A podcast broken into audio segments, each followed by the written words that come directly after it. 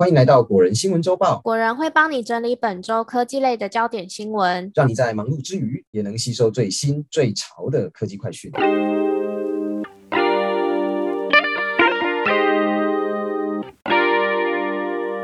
大家好，我是 Robert。嗨，我是 Silver。欢迎来到八月第一周的果仁科技周报。本周科技新闻呢相当精彩哦，我们要介绍五则新闻，包含 iPhone 十四的售价。九款被 Apple 列入过时清单的产品，以及呢 IG 被骂翻的新版面，当然还不止这些啦，还有 iPhone 十四的荧幕衡亮模式，以及近期广受讨论的 VoLTE 服务。有兴趣的朋友，欢迎继续听下去喽。那就赶快开始今天的节目吧。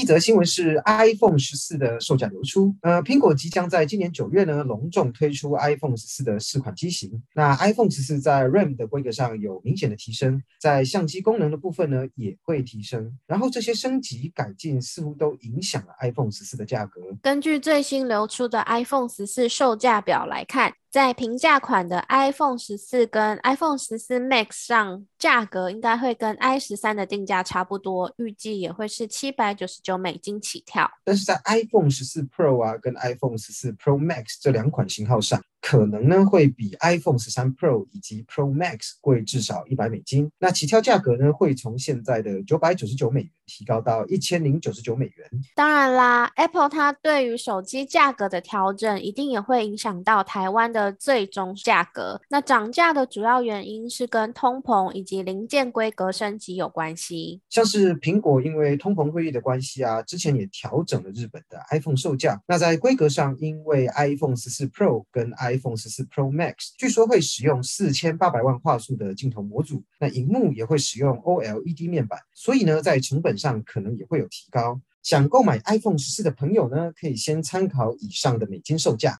再来是第二则新闻，是 Apple 它要把九款商品列入过时清单里面了。有使用苹果产品的人应该都知道，苹果它每隔一段时间就会把比较旧的产品列入过时清单里面。那通常这个区间会抓在产品发表后的五到七年之间。那最近呢，又有一批 Apple 的产品被列入过时清单喽。苹果八月一日时正式公告，将下列的八款 Mac 产品列入过时清单中。那这八款产品呢，包含了二零一六年初的十二寸的 MacBook，二零一五年初的十三寸的 MacBook Air 以及 MacBook Pro，还有二零一六年有两款，分别是配有两个与四个的 Thunderbolt 的十三寸 MacBook Pro，以及二零一六年的十五寸的 MacBook Pro。那剩下的两款呢，包含了二零一五年底的二十一寸、二十一点五寸的 iMac，以及二十七寸的 Retina K iMac。那除了上面这些八款 Mac 产品之外，二零一六年推出的 iPad Pro 也被列在这次的过时清单里面。那如果你手上刚好有上面这些 Mac 或是 iPad，其实平常使用上都不会有太大的问题哦。主要是在送修的时候，苹果可能不会再提供支援的服务。但要是你的商品有问题，拿去直营店，也刚好还有维修的零件。那工程师可能还是会愿意帮你处理，但也没有办法保证是可以修理的。不过，在过时清单的下一个阶段呢，还有一个叫停产清单。如果产品呢已经被列入停产的清单中，那苹果就完全不会再提供任何维修服务了。那这则新闻就提供给大家参考喽。第三则新闻是呢，IG 新版面暂停更新。前阵子呢，有不少用户都收到 IG 新版动态贴文墙面测试的更新，但这个全新的 IG 版面呢，却被不少用户骂到翻掉，纷纷表示丑难用，就是很凶那样子。哎，同时觉得蛮凶 的，就是丑男友，就很直白这样。同时呢，也有不少用户求救，想知道怎么变回原本的 IG 页面。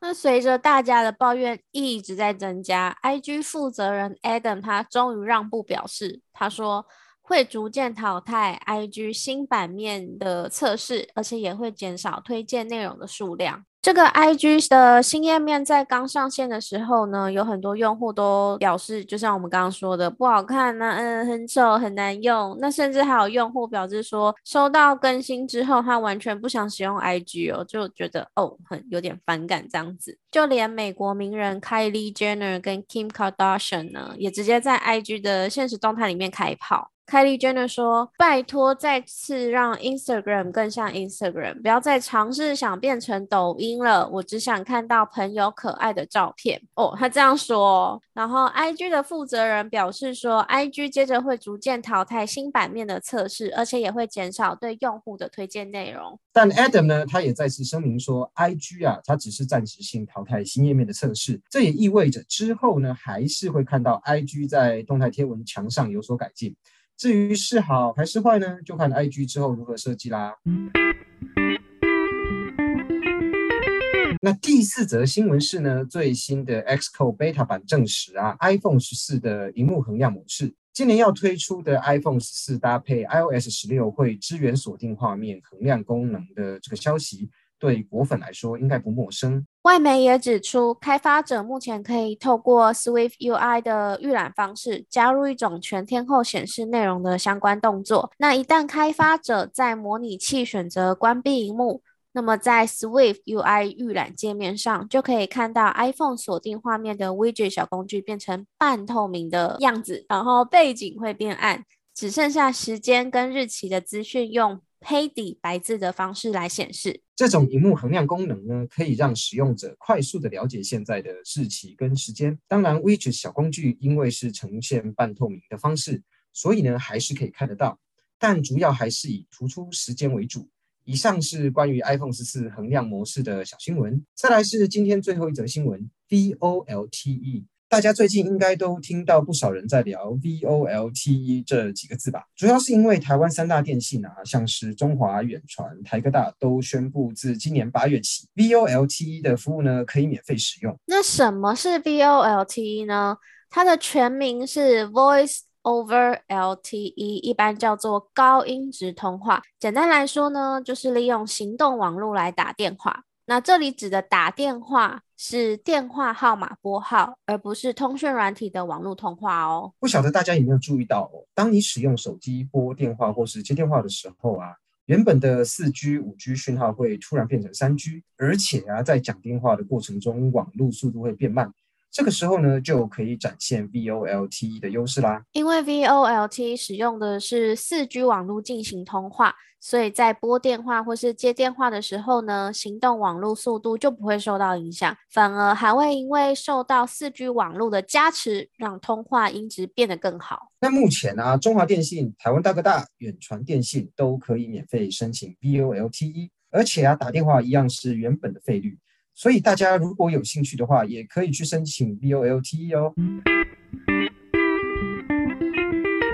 哎，Robert，刚刚刚刚有提到，就是美国名人像 Kylie Jenner 他们有在 IG 上面炮轰哦，我刚好有见证到这个时刻，所以我刚刚在读这个新闻的时候就非常有代入感哦。是哦，我反而是很期待 iPhone 十四，因为我真的很需要换手机，像你看。